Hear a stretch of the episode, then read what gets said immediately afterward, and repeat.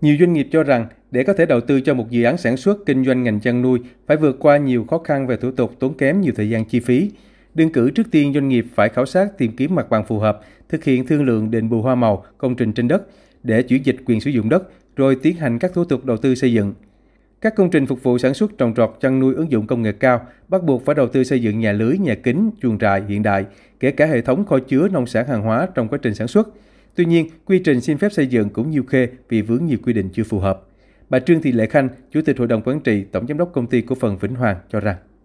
Để có một cái sức thu hút ờ, đầu tư vào lĩnh vực nông nghiệp về lĩnh vực nông sản chế biến của chúng ta còn chưa có mạnh. Do đó các địa phương phải có một chính sách nhất quán hài hòa đồng bộ về quy hoạch nông nghiệp định hướng phát triển bền vững tránh xung đột về môi trường và nguồn lực. Nhất quán trong chủ trương sử dụng đất ổn định lâu dài để nhà đầu tư yên tâm đầu tư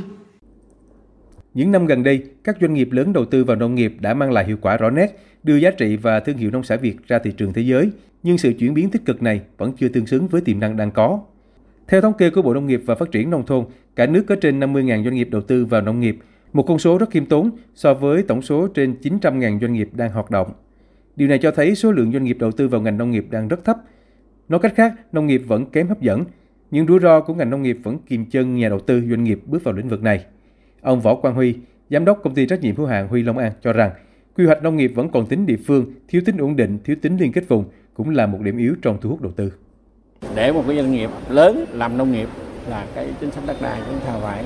thông thoáng, thứ hai là thủ tục hành chính, thứ ba là cái vốn tín dụng, rồi thứ tư nó tới cái đầu ra. Nghĩa là bây giờ sợ nhất là mình đang nuôi cá người ta quy hoạch làm chuyện khác cái mình thất bại. Câu chuyện bị ai cũng thấy rằng cái nông nghiệp là nó khó. Nước có cơ hội chuyển đổi cái vùng đất đó lên thì cái nông nghiệp này rớt xuống ẹt liền. Cho nên là cái này là câu chuyện nó khó. Thực trạng hiện nay là phát triển nông nghiệp mỗi địa phương đều có quy hoạch riêng, thiếu sự trao đổi giữa các địa phương giáp ranh. Chính vì vậy, việc xây dựng cơ chế trao đổi kết nối thông tin, hợp tác vùng và song phương giữa các địa phương để cùng thúc đẩy đầu tư ngành nông nghiệp đang rất cần thiết. Ông Đinh Minh Hiệp, Giám đốc Sở Nông nghiệp và Phát triển nông thôn Thành phố Hồ Chí Minh cho rằng, trong sự kết nối liên kết đó, Thành phố Hồ Chí Minh có vai trò trung tâm kích hoạt đối với các địa phương phía Nam.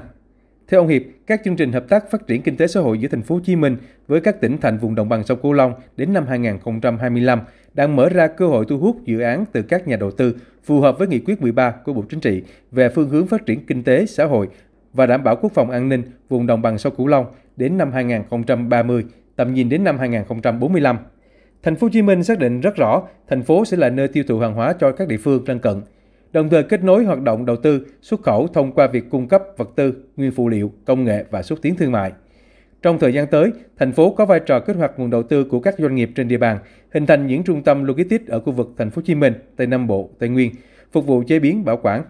Thành phố cũng kết nối thông tin về đầu mối doanh nghiệp nước ngoài để đưa nguồn lực đầu tư liên quan đến xây dựng vùng nguyên liệu, chuyển giao công nghệ vào các địa phương, ông Hiệp nói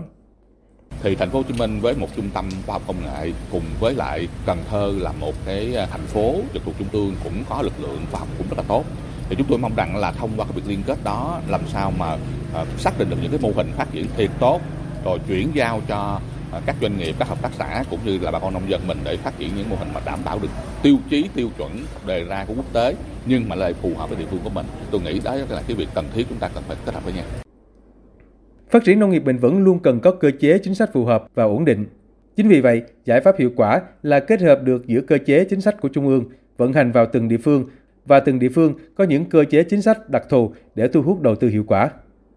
Để làm được thì giữa các địa phương cần có cơ chế trao đổi thông tin. Khi có thông tin, hiểu được nhu cầu của nhà đầu tư, chủ thể tham gia sản xuất lúc đó có thể đưa ra được những chính sách win-win đôi bên cùng có lợi, thì sản xuất kinh doanh trong nông nghiệp sẽ hiệu quả.